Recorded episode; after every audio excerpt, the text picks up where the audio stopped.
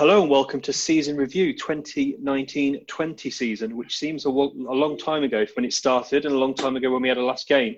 Um, but first of all, just welcome to the podcast. Um, hi, Glyn. How are you doing? I'm okay. It's good to finally be wrapping this season up, Ollie, after uh, quite a long wait, I suppose, to find out what's going on. Um, as, as we've all been discussing offline before this call, some things uh, not quite so easy to remember about this season. Some things do stand out. So yeah, it'd be interesting to see what kind of memories we can dredge up, and uh, yeah, maybe maybe have a good thought about where we ended this season. Brilliant. So, um, welcome on the podcast as well, uh, Mike Price. Hi, Mike. How you doing? All right, Ollie. Yeah, I'm okay. Not too bad. Like Glyn says, desperately trying to remember anything that happened in the previous uh, bit of football. So yeah, we'll see how we get on. And Mark Elliott's joining us. How you doing, Mark? I'm all right. Yeah, great to um, have a bit of football on and a bit of football to talk about, even if it does feel like it's the 86 87 season. yeah, so we're going to be taking the listeners back to um, what seems like another world now. Um, so yeah, so we'll do what we normally do, and we'll go. We'll, we've broken the season up into various segments, and we'll go through those segments, um, draw out the kind of the, the big highs, the lows, um, and then when we finish, I think maybe we'll have a, a, thought of what the season kind of looks like, what's going to be our memories of the season, um, and let's have a little bit of a look um, to next season um, and maybe what we'd like to see um, from Sam Ricketts and his team going forward. Um, maybe a bit of entertainment might be a theme that comes across yeah, I think we're all looking forward to a bit more entertainment than the, the first. I suppose it's like only season a little bit with Ricketts, isn't it? Really, half a season when he first started, and obviously last season, um, not a full season either. So yeah, not a long time into the job, but not that many games, I suppose, in terms of what he might normally be expecting. So yeah, be good, be good to get into um, what to expect, I suppose, Ollie. But I think we should start at the start, shouldn't we? And, and roll yeah. ourselves right back to, uh, I suppose, pre-season, Ollie. So yeah, what was your first thoughts on pre-season, I suppose, before I ask the other guys? Yeah, so um, summer recruitment um, was quite busy. We saw quite a lot of names um, come in. Um, so we had um, Ebanks Landell came in in defence. We signed Daniel Udoh from Telford, Steve Morrison, remember that name? Uh, Aaron Pierre, Ryan Giles came in, in on loan from Wolves. Um, Joe Murphy came in. Max O'Leary came in um, and Donald Love came in. And then the last kind of summer signing was Luke McCormick. Um, but it's also worth noting um, that Ollie Norburn um, signed a new contract, which was a, which was mm. at the mm. time was a big a big move. So out of those um, players, Glyn, which one kind of got you the most excited, and which one were you most looking forward to seeing? I think for me, looking back on it now, and obviously we've had the season, seen how they played, but the Aaron Pierre signing seemed sensible at the time. You know, a player of the season at Northampton who had a fantastic season and, and, you expected could hopefully come and continue that form um, as she returns. He was the name that stood out to me the most personally in terms of a player I thought would slot in straight away. But I'm, I'm, sure that you know, Mark, you probably maybe looked at that list and maybe maybe rather than picking out one of, one of the players, which you can do, I suppose. But in, in general, what did you make of the overall recruitment in the summer? I'm pretty solid, I think, uh, without sort of being an after timer, I think the the attacking additions were a little bit more of a worry than the defensive additions. I think you looked at the the players they brought in, sort of goalkeeper, back five, and couldn't really argue with any of them. Um, loved the Giles signing. Um, I know it sort of didn't quite pan out as we would have hoped, but at the time mm-hmm. thought it was a great one. Um, so yeah, it was it was one of those where I think you you felt at the time, and as it turned out, I think most of us were probably right. It's pretty solid, but the concern was where where are enough goals, enough creativity going to come from? And Mike, I suppose that the, the, Steve Morrison sign uh, coming off the back of what Mark just said there was was Steve Morrison, uh, and and was he going to be the man that could probably deliver us a few more goals than, than we thought we'd, we'd had the season before with Ricketts? And I don't know your initial thoughts on Morrison. Do you think he was going to be the man to come in and do that before we saw him play? Yeah, I suppose it goes back to the previous question of which signings were you excited about. Well, he was the only mm. one I'd ever heard of because my wider football knowledge isn't great, frankly. Um, but because you've heard of him and you play at a higher level, you're hoping that he could be the sort of the, the catalyst or the pivot that we can mm. build a, a, youthful, sprightly attack around. Um, so yeah, it kind of got me excited, and, and I think I remember back during pre-season, he, he looked like, looked like he was going to run around a bit and be handy. So he got me quite excited. Yeah, but if you look at that list, actually, when you look at it as a recruitment list, You've got Landell, Udoh, Pierre, Giles, O'Leary, and Love. You could call them all successes, and that's five five pluses and three minuses. You can obviously pick a player, Sam Ricketts. I think. I think when you look at that, um, possibly question marks about getting the best out of them is maybe where you're at with him. Yeah, I think I think I agree with both of what you just said there in terms of the overall recruitment. Where what, regardless of what actually happened in the season went on, it looked like there was a, a, good bunch of players there, and a lot of them have had good seasons, I suppose, Ollie. So um, yeah, we obviously went to some of the first games, didn't we, Ollie? We went to that first preseason game at Ludlow, didn't we, when they played? Yeah, we did. had our first look at the players, and, and so yeah, run us through preseason really. Yeah, so we were fortunate to have that meeting, weren't we, with Sam Ricketts, where he explained that we're going to be playing three at the back or five at the back, how do you want to describe it? Um, and then, yeah, we got to see the team um, for the first time at a very sunny afternoon, evening um, at Ludlow, where, where Shrewsbury Town lost 1 0 to Newport County. And I don't want to be too harsh on the lad, but for me, the overriding memory um, was Brad Walker and how, Yeah. bless his cotton socks, he didn't really look like he was ready for League One football. Um, Mm. Other than that, yeah, we lost at home to Aston Villa, and there's a two-all draw with Cheltenham Town, um, and then we, yeah, there's the two-one victory over Dundee. Um, out of those pre-season games, Mark, which which games kind of draw your attention? Did you learn much from from pre-season? I don't think I really learned too much. I don't think you ever really learn too much from pre-season. I think their training exercises, so I don't tend to pay too much attention.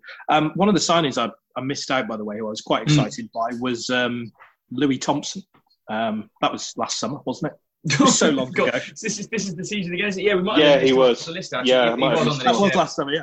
So Yeah, uh, no, it wasn't. Louis Thompson came in on. Yeah, it came in on the 16th of August, didn't he? So yeah, it was last Yeah. summer. You're right. So again, because one of the other things I was going to say was that the, the squad looked quite old on Mm. paper as well after after all of that had been done. And I think preseason, you, you mentioned players looking good. And I think you always worry about a sort of an aging squad when you when you start to get a bit of wear and tear on it and, and the season gets going. So I was slightly concerned about the age, and then you know the, the, one or two loan signings that are pointed out there are bringing a bit of youth and a bit of energy to it.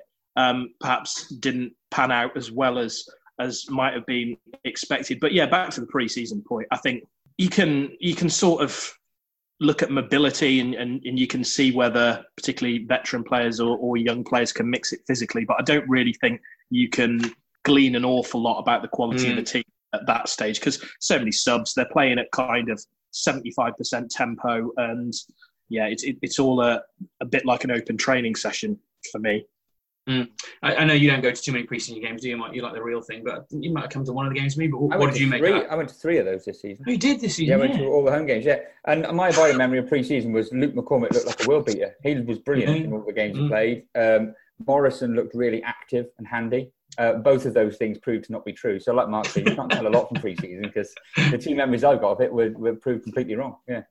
Yeah. And, and Ollie, obviously, we went we went through those games. You know, not not the best results. Obviously, we got one win in there, but three sort of up two losses and a, and a draw. So not great. And and I kind of feel like that form that wasn't you know particularly stellar did take itself into that early period of the season.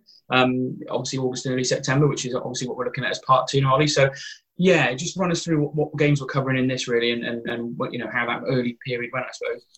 Yeah, I think that was probably the overriding concern that town fans had at this point was lack of goals. Um, also, we had quite a few injuries at this point as well.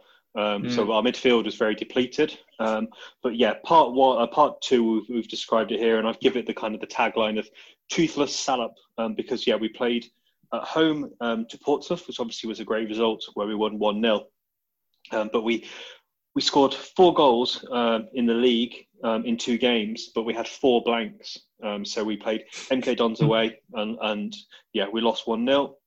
Um, then in the league, we also played at home and drew to Rochdale nil nil. Away to Accrington Stanley, we won 3 2, which was a memorable game. Um, Burton at, at home, we drew, and then we had that um, trip to Ipswich, which could have been more than three. Um, it wasn't. Uh, we had obviously that high with Portsmouth, um, but I think we, we kind of came back down with a bump quite quickly, uh, seeing how attritional town were.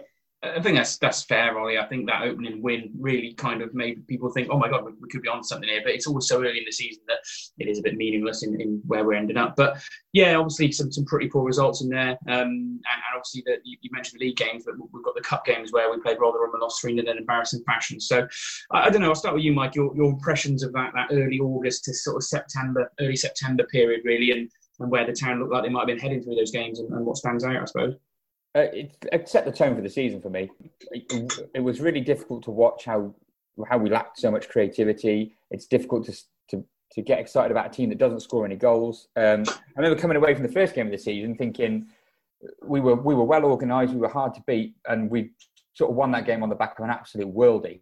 And then and then after that, every time we turned up, we, you know, again we were we were we well apart from Ipswich, we were hard to score against, or you know, we seemed organised but we just we just couldn't get the ball in the back of the net. We couldn't create clear cut chances, and And, and, as that goes on, it just gets frustrating. And, and that, that, like I said, it set the tone for the season. I think it didn't really ever lift up off that for, for me personally. And if you look at that, you know, we scored, we only scored in three games that that went in that eight game period and four goals, you know, was it four or five goals in that time? It's, mm. it's not good enough, mm. is it? No. And our top goal scorer was OG. Yeah, incredible. yeah, we need to sign him up for next season. He could do. He might be able to do a job for us going forward. But yeah, Mark. I mean, it's it's difficult for us to talk about which specific games you go to because I know you're on Radio Shrops. You swap for Nick Southall, don't you? So you mm. see some games and you see Telford the next week. But I don't know which which of those games did you make and, and maybe stood out to you. Oh, I think you knew exactly what you were going to get from Town when they played Portsmouth.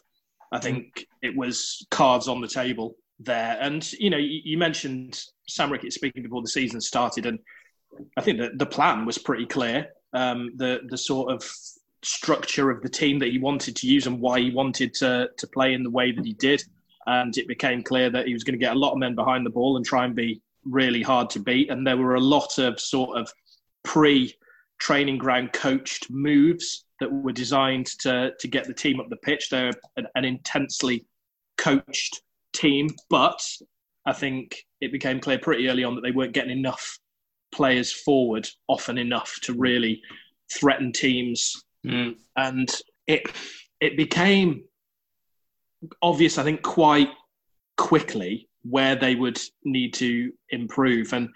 I don't know. They, they they threatened a few times earlier in the season to sort of get themselves up the table, and and it never quite happened. And I think really yeah. early on, the limitations of that system became apparent. It was good enough to get you a third of the way up the league, but they just needed a bit more.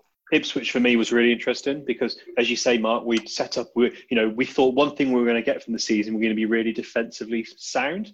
And I remember um, doing some prep for the podcast for the Ipswich game and watching it back. And I remember like freezing it and doing a screen print, putting it on Twitter, um, which is always a bit unfair in some ways. But when we conceded one of the goals, there was like everyone was out of position. There was like I think one player like covering like the entire centre of the whole pitch.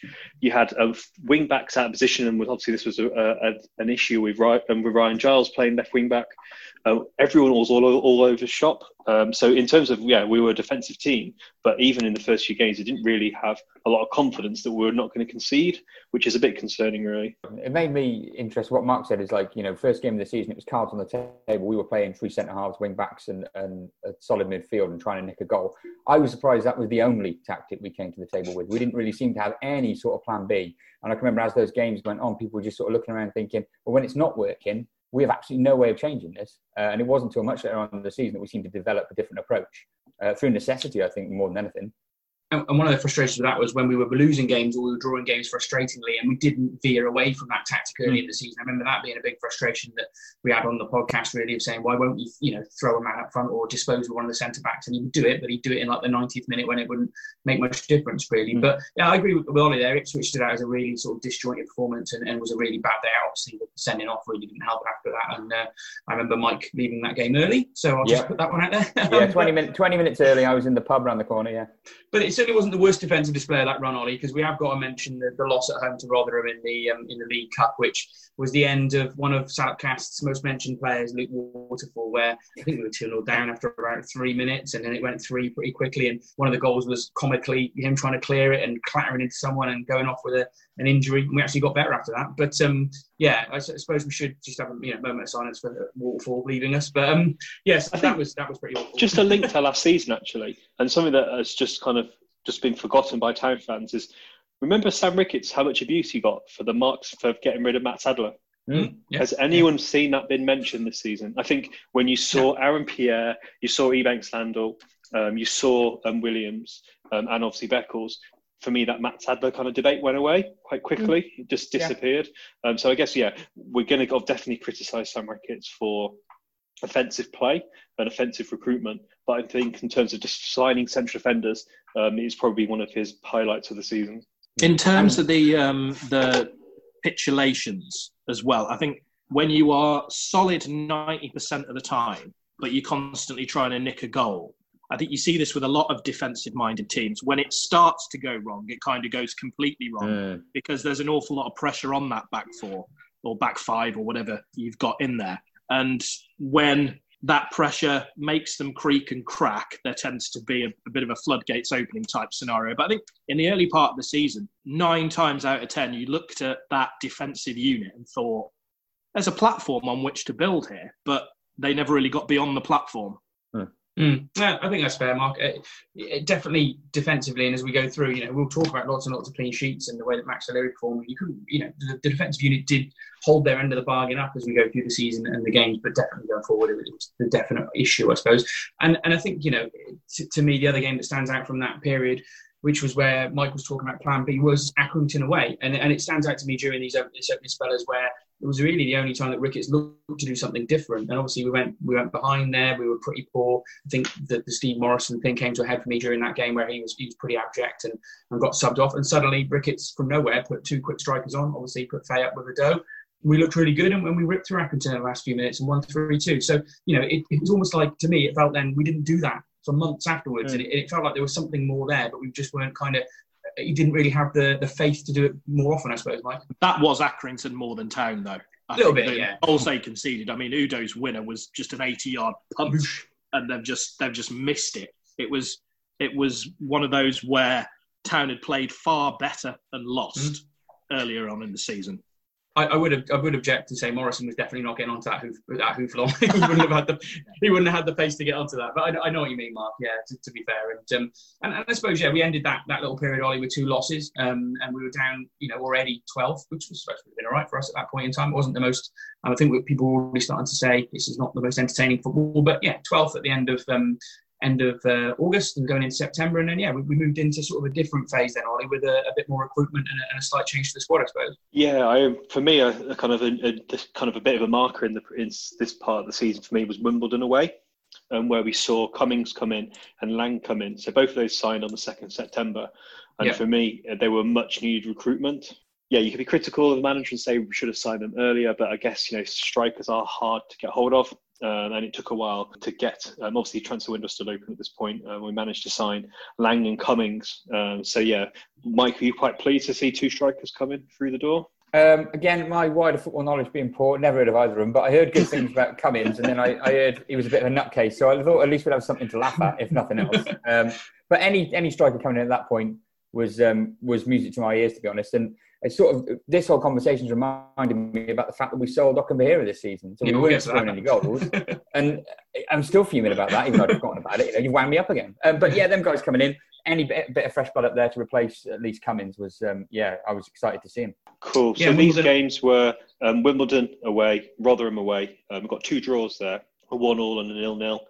Then we had um, another crazy game um, Southend at home, where we scored four goals, four of twenty-one home goals. So if you missed this one, and you missed, you missed, a, you missed up. I did miss that game. Oh well, interesting actually. I'm gonna. I've got a, a, some fascinating stats in this podcast. So, as a season ticket holder, if you brought the season ticket for three hundred and fifteen pound, you paid to see uh, for Shrewsbury Town fifteen pound per Salop goal. if you miss the Southend game, that goal per game um, cost goes up to eighteen pound fifty a goal. Fully shafted. we scored less than a goal a game, um, which was um, the twenty second worst in the division. Um, but mm. yeah, it's. Um, I'll come to the away cost per ticket uh, later because they're even more fascinating. Um, but yeah, we signed some strikers, uh, Mark. But yeah, we still didn't score a lot of goals. No, and one thing I will give some credit Sam Ricketts credit for here is that he's seen that Steve Morrison probably isn't going to do it, and quite early he's brought in more. Mm. Um, and these two players have clearly got quality. Neither are the the big centre forward who's going to lead the line when there's a massive gap between themselves and the rest of the team. And while I think Town had a decent strike force on paper, I think Lang's a good player. Cummings can clearly finish. Udoh did okay in, in fits and starts. Okenabirhie was around. They had players who can score goals at the level. They just never linked those front two or front three or however he was playing with the rest of the team. And they couldn't get the ball up to those players. They couldn't mm. play through the pitch. They couldn't go long. They never got the right quality in behind for them to for them to chase. And I think you could have had pretty much anyone you wanted playing up front for Town, and they would have found chances hard to come by. And And in the end, I think they ended up with a, a really good back five, a decent set of strikers, but the balance in the team was just never something they got right. No, no, I think that's fair, and I think this, this period as well, as well as that, you, you, looked at how they were trying to link those players up, like you described, Mark, and it was starting to become fairly apparent to me during this period that we were lacking that creative spark in midfield, maybe the more attacking midfielder as well to, to link up to them. And we wouldn't really resolve that until we got to maybe Conor McAleny um, quite a long way through the season. But yeah, I mean, there were some some shocking games in this in this period as well for me. Fleetwood at home where we lost was really poor. Um, it was last time Giles started at left wing back. Um, obviously played on the wing after that, didn't he, for quite a while. But we were really really poor in that second half. I remember being pretty pretty livid about that one to be honest with you. And um, that one stood out as a home game as well. And it, it, felt like a lot of the time during this period as well. I think if you look at the results, you know we've got um, wins at Tranmere. Um, we had a slightly more encouraging performance at Wimbledon and Rotherham, in my opinion. They, they were a bit gritty and there was something to take away from there. But you were getting your poor results like Fleetwood at home and later on Gillingham at home. It was those poor results in front of the home crowd that were also being a little bit of a concern for me, Mike, in terms of those home fans, where you've got the majority of fans were seeing probably the worst performances in this period up to October for me. Yeah, I um after the Portsmouth game at home on the first game of the season, we won and we scored it was it was about eight games that I attended. I went to a couple of away games until I scored another goal, and it was until the Sunderland home game about well months later that I actually saw another win, and that was mm. only another one 0 win. And yeah, like I don't know if I had bad luck or if it is reflective of the season. The amount of goals and the, the, quality of entertainment and just the number of wins I saw was dreadful. I can remember going to the match and just saying, I, don't remember the last time I enjoyed going even because it was just that bad at home. And if you didn't go away and catch those good away performances, you were you were you're on a hiding to nothing basically. Yeah, and, and Ollie, just we talked about in the pod, but particularly those last two games of this period, right at the end of October Lincoln away and Gillingham at home were two really, really yeah. poor games. And for me, looking back, they were kind of bellwethers as to where this season led and how we particularly talked about in the podcast, but lots of fans talked about it being dull. You know, that was a word that was probably synonymous with this season. And I think those two games um, you know, really kind of hit home the tactic we were playing, like Mark talked about before, how kind of dull that was to watch, um, and how toothless we were, particularly at Lincoln away, which I remember being absolutely awful. Yeah, um, Lincoln away was interesting. Yeah, I was going to say we were watching that on iFollow, weren't we? And um, I and I remember drinking quite a bit through that game. Um, to try and keep entertained. and not only that, Twitter was hilarious because yeah. we were so bad that town fans were like joking how bad it was. It was mm. we're getting to this kind of period. Um, so yeah, it was. This was in October, mm. um, and I think it's fair to say the kind of um, boredom factor was starting to become quite a hot topic among town fans. Um, yeah, not many goals, uh, and yeah, we didn't really look like what we had worked on in pre-season was kind of coming um, to fruition. Uh, but I don't know out of these these games, um, any other kind of highlights to kind of draw out? It was it was hard going. Uh, the one game that stood out for me during this period was away at Tranmere as well, where we did actually get a win, and it, and it looks good on the record now. We're looking back, but you've got to remember they went down to ten men, and we made very heavy weather getting yeah. over the line against Tranmere. And even then, you came away thinking, "God, we needed that win and stuff." But it, it, it felt we did hit the bit, post, bit, I think. Yeah, I Ollie Norburn hit the post or something like that. But yeah, again, it was um, yeah, not a lot of chances. no, I don't know. I'd ask Mike and Mark if any of these other games stood out to them, but they might they might be struggling here. Go on, Mike but it's, it's, funny what you say about the, the, the, attritional nature of the win. You know, the, the, the, the win at home against Southend 4 3, that wasn't made very easy. The, the win away at Tranmere 1 0 wasn't made very easy. The next win at home at Sunderland was incredibly attritional. It wasn't an easy win. So even the games we were winning, you came away and you think, mm. but I haven't even enjoyed getting three points there because I haven't been able to, we haven't ever felt like we were really in control of any game we were doing well in, never mind the ones we were doing poorly in. Oh, I, I, don't know, Mark. You, kind of, I don't know if you agree with that or not, Mark. You know, in terms of in terms of that. Yeah. Uh, I think it's every game was quite precarious, even the games that they win, because you're never going to win by more than more than the odd goal. I, I think it. We spoke last year when we did this last year about Sam Ricketts being sort of naturally quite cautious. I think in in outlook, and I think his team selections, his, his setup, and his even his substitutions were all really cautious in the first half of the season. And, and, the plan was clearly nick a goal, nick a win, get yourself competitive with the idea of I don't know mid-table somewhere somewhere mm. close to the playoffs being decent at the turn of the year um, but the problem is i think he struggled to take a portion of the fan base with him because it was so tough to watch mm. and it mm. was it was really tough to watch you know i think if if it turned out sam ricketts was born somewhere in northern italy He comes from that school, the the Gianni Brera, the perfect game finishes nil nil. That sort of that sort of school of thought. He's he's clearly somebody who who has and had a plan, but I think there was a naivety to it in that you have to take a crowd with you on a journey and make them feel something and give them a reason to get behind you. And I just I don't think there was ever that. I think even going to the home games, the atmosphere felt a bit colder. It was a mm. bit more hostile to, to him and, and the team because people were bored. Yeah, yeah. I, in, in terms of that that point he's made, I had a stat to bring out later, like you've got a few stats, but the average attendance this season ended up being, you know, on an average game. Obviously, we finished early, but on the average, you can still work that out. It ended being um, almost about 400 fans down from last season. So, you know, is it having, was it having an effect on the crowd, I suppose, Ollie, in terms of, of that boredom factor and, and, who was coming through the gates every week? Yeah, I think there's a, a good point. Going into the season, there was a good not a good like I don't know I obviously don't know the numbers, but there was a portion of town fans who were not convinced about Sam Ricketts. Mm. From the football that he did, um, comparing him to Paul Hurst, obviously came in and just won load of points, got load of goals, had some kind of drive behind it. And yeah, we didn't go into the season. Um, you know, if this was a, if we were doing, you know, like a vote, it would have been very 50-50 in terms of happiness. And yeah, he never really, I don't feel in this period of the season, um, really got fans to kind of join him. And I think that's a really good point um, you make there, Mark, that, you know, there wasn't a lot of people really highly defending him. Now, we go into the next period, and we actually remarkably start picking up some results. and, and um, yeah, League One commentators even say that um, you know we might even be a, play, a promotion push.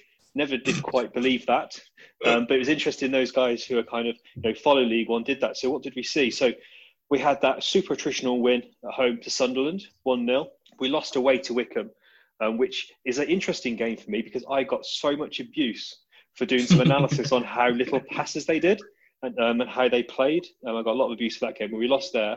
Um, and then we, yeah, we beat Peterborough at home um, one 0 which is always good fun. Then we had then we had the cups, and the cups I think helped Sam Ricketts enormously because in the mm. cups we allowed he got us some wins. So when we've got we've done this agenda here and we've put um, wins with green, we've got a lot of wins um, in this period from Sunderland up to Blackpool away. Um, but quite a lot of those wins are in the cups. Mm-hmm. Mm. So we picked up wins in the, in, but obviously we weren't picking up points. So we had Bradford where we drew in the in the FA Cup. Then we had Macclesfield and the EFL Trophy where we won. Then we beat the, the replay against um, Bradford. Then we beat Mansfield at home. Then we lost to Bristol Rovers at home. Drew with Oxford, and then we had probably the highlight of the season. I think for me is the Coventry um, game at home, um, where Shaun Whalley won the winner. And then we had that very another attritional 1 0 away win at Blackpool, which was felt like a really, really big win. Um, yeah. At that point in the season, you felt like you were starting to build something. Were we entertaining? No. Um, but it felt like at least we were starting to click. All the players are coming back um, from injury, and Norburn was back in the side. Um, and we felt like we had a bit of momentum. Um, but for me, it was a bit of a false dawn, obviously, with the with the benefit of hindsight. Yeah, I think that's fair. Right? I, I, think, like Mark was saying, trying to take the fans. In these wins did. This was probably the bit where the fans kind of came with it the most in the season, if you want to look at it like that, because um, wins do breed a bit of confidence. And I think that Sunderland win clearly put a bit of confidence into the team. And um, if you look back, they they obviously beat Tranmere, beat Newcastle's B team, drew two games, and beat um, Sunderland. It was five games unbeaten all of a sudden, and just that little boost really, I think, got them through this run up to Christmas. Um, but yeah, say goal scoring was, a little bit better during this period. I think it was the, the effect of Cummings and Lang settling in and this time, but it just saw us through in a nice place, like you say, to the um, to the Blackpool game where we were 11th and something like three or four points outside outside the playoffs, and that seemed a bit crazy, didn't it, to look at it that way, Mark? Where we suddenly had gone from worrying about all this boredom football to being on the edge of the playoffs, and people there was like a little tinge before Christmas of people starting to tiny get a little bit excited, even with their problems at the back of their mind. Yeah, and I think nobody's saying that in that Paul Hurst season it was champagne football. It was it was still single goal wins, but the team showed a bit of character and they had that bond with the fans. I think you're absolutely right. That that Blackpool away game was the closest I think they ever got to forming that bond. And when I said a little bit earlier on about sort of the, the tactic, I think being get to 11th, 12th within a good run of the playoffs at the turn of the year, and then see what you want to do in January. I think I think that's a, a position Sam Ricketts would have been delighted in. Whether you think that's you know ambitious enough or, or not is another matter. But I think as far as he was concerned, mm. that's what they they wanted to do. But again, I think everything was so precarious and, and, and the football was so tough to watch that he needed a good run of wins to sort of justify it. And they'd they'd start to get on a run, and then it'd end, and then the complaints had come. It, it never really got to four, five, six, seven games unbeaten, where people would really get on board and almost make the fact that Town were dull, make the fact that they were horrible to play against, make the fact that they were, you know, every the, the team, every other team thought, oh god, I don't want to go and watch them. Make that a thing, if you know what I mean. Mm. A bit of a, a sort of us against the world thing. They never really got to that, and and they never managed to shake the fact that it felt like a coaching staff had come in and said to the supporters, "This is all we're good for." I, I, think it's right. In some, I totally agree with that, Mark. And and one of the things I think in terms of where we were saying about players going with it, Mike, is that there was probably during this period and, and all the way up to Christmas, because of the clean sheet record and how we've been doing defensively, a fair bit of pride in the defensive unit. You know, we might have had our concerns elsewhere, but it's probably a good point to reflect on on the way the defence did in general across the season, and, and particularly during this run where I think I count it now. There's, there's, six or seven clean sheets in this period, which probably you know gave us the, the platform to build on for some of those wins. Yeah, and, and the defensive, and I think the defence were always there or thereabouts. I don't think we were ever really poor at defending the ball during the course of most of the season.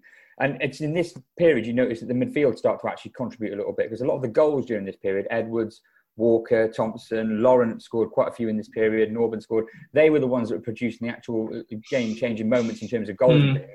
Um, we were still struggling to score to score with strikers, and I think that's it's only ever going to be a temporary thing with your midfielders firing in goals every week. You can't rely on that long term. And and again, cup victories are only sticking plasters. As soon as you go out of that competition, people forget those results and they just focus on the league form again. So it, it's like you're saying, this was a very temporary lift in fortunes for Ricketts. They gave him a bit of breathing space. But as soon as we went out of the FA Cup, as soon as we went out of the uh, the EFL Trophy, whatever it was, then the attention turns back to the league form, and actually you look and it's not that good when you take those cup victories out. And Ollie, there was still the odd, you know, still those odd dull games being thrown in there. You know, we look at this run. The Oxford away game was terrible. I remember watching that. Both the Bradford Cup games were slightly non-events. I know we went on to win them in the end, and obviously the the Wycombe game you mentioned. So you know, there were still those those every other week you could kind of point one way or the other, depending on what side of the fence you sat on, I suppose, Ollie. So yeah, we joined a BBC Shropshire special, um, and I remember talking about the FA Cup being a, a distraction so not only was Mark Elliott taking the piss out of me for um, some mathematical work, um, but yeah, I was saying the FA Cup was going to be a distraction. Um, and for me, yeah, it just felt like we were using a lot of energy in the FA Cup. Um, and if, if wins are tokens and you have, only have so many, we were burning them very fast in this FA Cup run. Hmm. That's just paid off in the end, though. Well, maybe not as financially as it could have done, I suppose, but where we got to. But um, I think at that point in time, yeah, we've obviously always had this discussion on the podcast about the FA Cup being a bit of a distraction in certain seasons. Um, but uh, in this circumstance, with, with the lack of wins we had, it felt like a little bit of a nice light relief this season for me in some respects. So it wasn't quite as, as frustrating. But um, you were just telling us a story, Mark, off, offline before we started about Bradford away in the FA Cup, and, and you had some problems, didn't you? Oh yeah, well, two things. One, Ollie, it wasn't your maths for a start. Don't take credit for that. Um, but yeah, Bradford, the only time I've ever missed the start of my own show um, due to not being able to get into a ground. The security at Valley Parade, I would say, slightly overzealous. Um, somebody didn't book us some tickets. That person will remain nameless. Um, and we couldn't get in. We couldn't park. And then um, when we did find a parking space, it was on an old TA base, and they said this closes at eleven and doesn't reopen until Saturday. so um, I was delighted that it didn't go all the way to penalties or whatever. Yeah, Dave Edwards saved us that, that night, didn't he? I got to that game late as well, but it was worth it in the end for that that, that result because it was a very tricky place to go on a cold night and it felt like a, quite a good win that one. But yeah, I mean, come, kind of coming to the end of the section now, so it's just pre-Christmas. You know, we're, we're, full of some better spirits. I think on the podcast, Ollie, we were in slightly better spirits with us being a bit higher up the league, 11th. You know, playoffs in sight, a good away win at uh, Blackpool. We sat by each other at Blackpool. I remember we had a really good day out there, and Santa was just behind us, swearing his head off at the referee, which was hilarious. Um, but we move on to part five then, Ollie, of the of the season really, and this is where you know you kind of termed that, that phrase "Ricketts ball." Yeah, Ricketts ball was first um, tweeted on the eighth of January, um, and yeah, um, it, this was a run of, I think it's fair to say, pretty dire results. Um, January transfer window, um, we saw Vela come in, and um, Harry Harry Burgoyne came in, and then we had some lone players, Hart, Ramsey, and McElhaney came in. Very sad to see Faye lose. Um, what game was it, Mark? I'm sure I remember what game was it where Faye came on in extra time um, against a ten man team? Was it Lincoln away? And it was a ten man mm. side, and he came on in extra time. Um, and for me, yeah, that that was a that was yes, a, a sore moment. Yeah, you're definitely right when you say this was the poor result section of the season. Ollie, you know, the start of probably the worst run we've had under Ricketts, in my opinion. We had a terrible one last season, didn't we, for that that ten games without a win? But man alive. I suppose let's, talk of the signings because obviously I just said we were slightly positive going after Christmas and thinking will these signings be the thing to push us on really to that next stage and what did we need? And I, for me, you're looking back, none of the signings are really exactly what we needed. McElhaney stands out as the one player we did need and he ended up being good. But I don't know what you thought, Mike, of, of the rest of them really and, and their contribution to the rest of the season as short as it was. And Vela never really got going, did he? He, had a, he, was, he was showing a slight bit of form before the, the season got knocked on the head. Uh, Burgoyne hasn't really had a look in. I think he's one for next season. Mm-hmm. Um, Hart, uh, did, did he even play? Did he come on as a sub once? He played a couple of games, but yeah. He was awful. I don't remember him being very good. Um, Ramsey, again, he didn't really play much. And McElhaney, I mean, people said he was decent. I didn't really see a huge amount out of him. Um, I don't think you can say any of them were any good, frankly. Uh, so no. we brought in five that were no good, and we've got rid of Faye, who was an excellent striker, top scorer last season. So I think that's a bad window by anyone's estimation. The, the Faye deal does boggle a little bit, I suppose, to, to fans, uh, Mark, but as a, as a sort of uh, someone in the press who looks at these deals with maybe a more rationality than us three, I suppose. What did you make of Faye leaving, the timing of it, and the nature of the deal, and, and everything? I suppose. Uh, wasn't playing, wanted to go. Manager, I don't think rated him particularly highly. Um, mm-hmm. Contract up, got some money for him deal worked for everyone. I think um, there was a game before the January window, and they went to Bolton and battered them, but battered them without any quality, if that makes sense. Mm, so yeah. pressure, pressure, pressure, but ball in, ball in, ball in, and, and they played and played and played, and they drew one all against ten men, I think, if I remember right. Yeah, was. Um, and that that morning, I think they were they were still around the the playoffs. I think they'd already lost to Wycombe, but you know they were hovering around and from there it seemed to kind of the wheels sort of fell off. And mm. the January window, which, as I said uh, a few minutes ago, you kind of thought, okay, if, if they're in and around a position to compete to get close to the top six at the end of the season, they might have a go in January. They lost Giles, obviously, um, and were forced to bring in Hart, who was nowhere near fit. They brought Vela in, who was injured, was never going to play. Mm um, until the right at the back end of the season, which frankly we never got to. Um, and McElhaney again looked decent in in a couple of appearances, but uh, pretty much was tasked solely with pepping up an attack, which mm, was yeah. misfiring quite badly, which was a, a, bit of a big ask of him. And and from that probably first week in in January, second week in January, it all just sort of fell apart a bit, and then it was only the FA Cup that that Town yeah, had really. Yeah.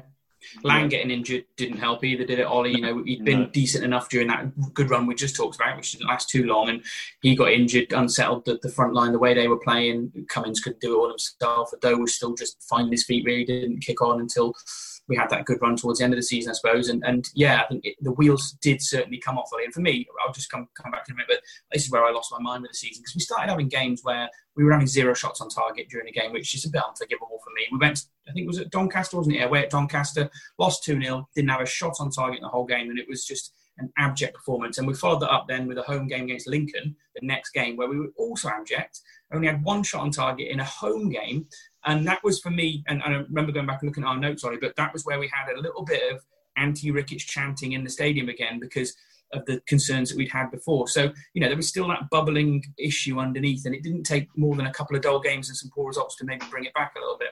I think, yeah, it just shows to, you know, we had those wins um, leading up to January, um, but just mm. show you how quickly people forgot about those. And yeah, January was a dark month uh, from football.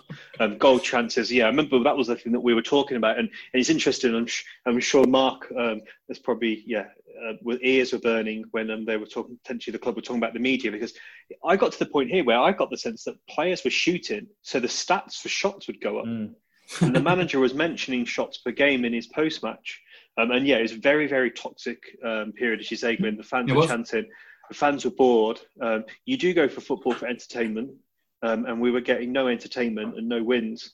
Um, and it was a very, yeah, as you said, chanting against the manager um, is never a good thing, especially as Shrewsbury Town's fans are so conservative when it comes to that kind of those kind of games. I remember you grumbling quite a lot during this period at the home games, Mike. You know, and it was it was a it was a tough watch at, at those periods of time. But yeah, some some of those games, you know, you look at them and they, they were just very attritional, very hard to watch yeah. at times, weren't they? It, it, it, sort of thinking back now, that was when it became apparent to me that Sam Ricketts had one one plan for every match: stay in it up to sixty minutes, make a sub, try and score a goal. That was it. It was like defend until nil nil until sixty minutes, maybe chuck on another striker or something in roughly the same formation get some fresh legs on, try and bomb the forward, ball forward a bit more, and try and nick a goal. And it was it seemed so basic. It seemed so un, unthought out. It didn't seem very nuanced. Um, and in a time when you're not scoring any goals, the guys just just sold your best striker, who was your top goal scorer of the previous season. Name me another club that's ever done that. You know, what what a strange decision to make. And then some of the stuff he was coming out in the press about the way he was defending some of the performances. You know, Ollie's Ollie's mentioning mm, the, the, shot stats were seemed a little bit clutching at straws. Um, and I think you can tell why it went a bit toxic because the people were kind of losing faith in in the plan, really. You know, the limited plan that there was. I think it wasn't hard to pick holes in it, was it, Mark? At that no, point no. in time, I suppose, and, and you know some of those results. But just if we look at some of the positives of January, I suppose the cup run did bring some interest and a little bit of fun, I suppose. And the Bristol City games were, were both interesting games. The way performance was very creditable. The home win was great because it was a you know a late winner and that, that euphoria of knowing we were going to play Liverpool. The home Liverpool game obviously brought with it you know memories that will last for a long time. We'll, we'll talk about the away game in a minute, but you know those three games there, Mark, probably maybe to be honest with you, in terms of the whole season, probably the three standout games in terms of what we watched, really. Yeah, just a, a quick point on uh, what you're talking about. Go on. There, Mike. They, I think it was Bolton where they were playing ten men and they still had the three centre halves and a holding yep. midfield, and it was stuff like that where you just thought this is tough to defend.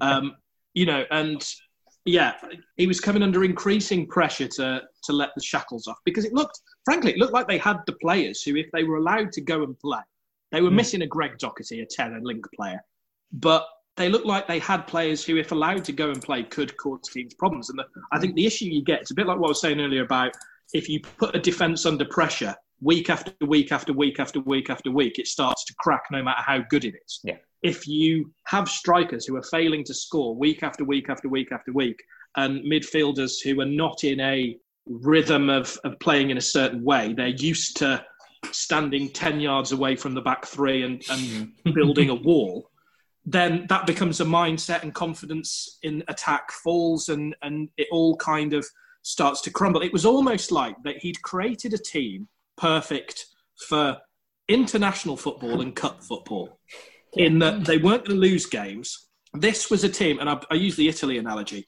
This was an Italian World Cup winning team. In that they'd they'd mug their way through, you know, and and gradually growing confidence and momentum. But over a league season, it goes the other way because yeah. you, you gradually get found out if you can't score goals. And I think by the time those big cup games, Bristol City, Liverpool came, I think he really needed good results in those, mm. um, and he got them. And I think that that kind of lifted a lot of the clouds purely because going to Anfield, massive distraction. Um, Bristol City away was was a, a great day, and, um, yep. and so was so was Liverpool at home. And right up until kickoff, I quite enjoyed Liverpool as well. Yeah, well, yeah, yeah. That, that, run, Ollie. You know, we, we look at it, and obviously it was a poor game against uh, Lincoln in the league, and then obviously you know beat Bristol City, um, drew with Fleetwood, and then drew with Liverpool two two. So a little bit of pressure relief there with those four games, and, and then what happened after it wasn't so great. But I don't know your reflections of the cup, Ollie. I suppose. Yeah, Bristol, Bristol, over, um, Bristol, Bristol City um, was a good go to new ground, decent performance. Um, Goss's goal was really good. Still haven't got over their um, really cheap plastic four which broke, so that was a bit of a sore point for me. Um, and then yeah, at home, Pierre's goal was one of the highlights of the season. Um, Great at home, and then the the Liverpool game um, up to the 90 minutes until until Klopp opened his mouth was a mm. really really special evening. I um, I remember clearly um, when Cummings put the ball in the back of the net, um, shouting, "He's effing done it! He's effing done it!" as everyone was jumping around going mental. Um. And it was a really really nice moment. Yeah, you got in the car and then Jurgen Klopp just like just basically popped the balloon, and it wasn't mm. yeah it wasn't just a balloon. It was a balloon filled with I don't know some very smelly gas because it stunk the place out. It was annoying, wasn't it, Mike? To be fair, the whole the whole thing that happened after that, and obviously the FA dismissed our complaint about them playing a weakened team in the next in the next round as well. That's so, incredible, by the way. It is. Unbelievable. That's a kind of. It sets a precedent, there, doesn't it? it? Yeah. It sets a precedent. If you're a lawyer, that sets a precedent um, Yeah. for any time um, the FA um, try to. Um, yes, there is that mitigation of the um, winter break, but still, any lawyer's going to smile if um, you know if you're a Burnley or you're, you know a, an Mhm. unfancied team um, and you're playing against someone and you don't play your best team. Um, and it's on TV or something. Yeah, that that that, that um, rule for the FA Cup has gone. We could do a long podcast on just that one decision, I think, because it is entirely infuriating. And as I say, after that 2 2 draw, you know, the, the wheels came off again straight away, pretty much, because we went to Gillingham um, and, and lost, and it was probably up there with the worst performances of the season, but mainly because we were trying to rest players, I think, for the, for the the Liverpool away game, and he kind of picked the names out of a hat. There were six changes. Sam, Paul, uh, um, Sam Hart played, didn't he, and was absolutely dreadful, didn't know, knew what he was doing, and it was just desperate and just again, just off the little high, like Mark was saying, a little good bit, and then it just went off again. And Gillingham led into the Liverpool away game, which I have no fondness for whatsoever. I, I mark it down as one of my top 10 worst experiences going away with Shrewsbury Town. The travel delay delayed everybody. Yeah, the, the the seating arrangements where you had no leg room as a six-two man, it was awful. Um, we, they played their kids, the whole game was ruined. VAR, let's add that into the mix, and the whole situation Whalley's non-goal and then the OG to, to wrap it all up. I mean, it, it couldn't have gone worse, could it, Mike? And you you missed that. You were sick, weren't you? You you count that as quite a lucky. A It lucky couldn't have gone better for me, to be honest. I with you. missed it as well. I had to go I to a got- work thing, and I was absolutely gutted. But then, yeah, I was drinking free food. Sorry, dr- drinking free food, drinking free beer, and eating really nice Italian food in You London. missed nothing. Really glad, yeah, because as town fans, yeah, there's been a lot of social media stuff, and of yeah, there's been a lot of frustration this season. Um, and this was yeah a peak peak of town frustration. Um, did you go to the away game, Mark? So we leave our end of season review, uh, part one of the review there, um, as we're about to launch into what is a series of tirades about the uh, away performance at Liverpool and the whole experience, as uh, I just started to highlight there, and um, yeah, move on then to uh, what was a very poor run um, before a couple of decent results and the cancellation of the season. So thanks very much for listening to part one, and we shall be back with part two um, in the next couple of days, no doubt. And uh, yeah, uh, we shall be back then. Cheers.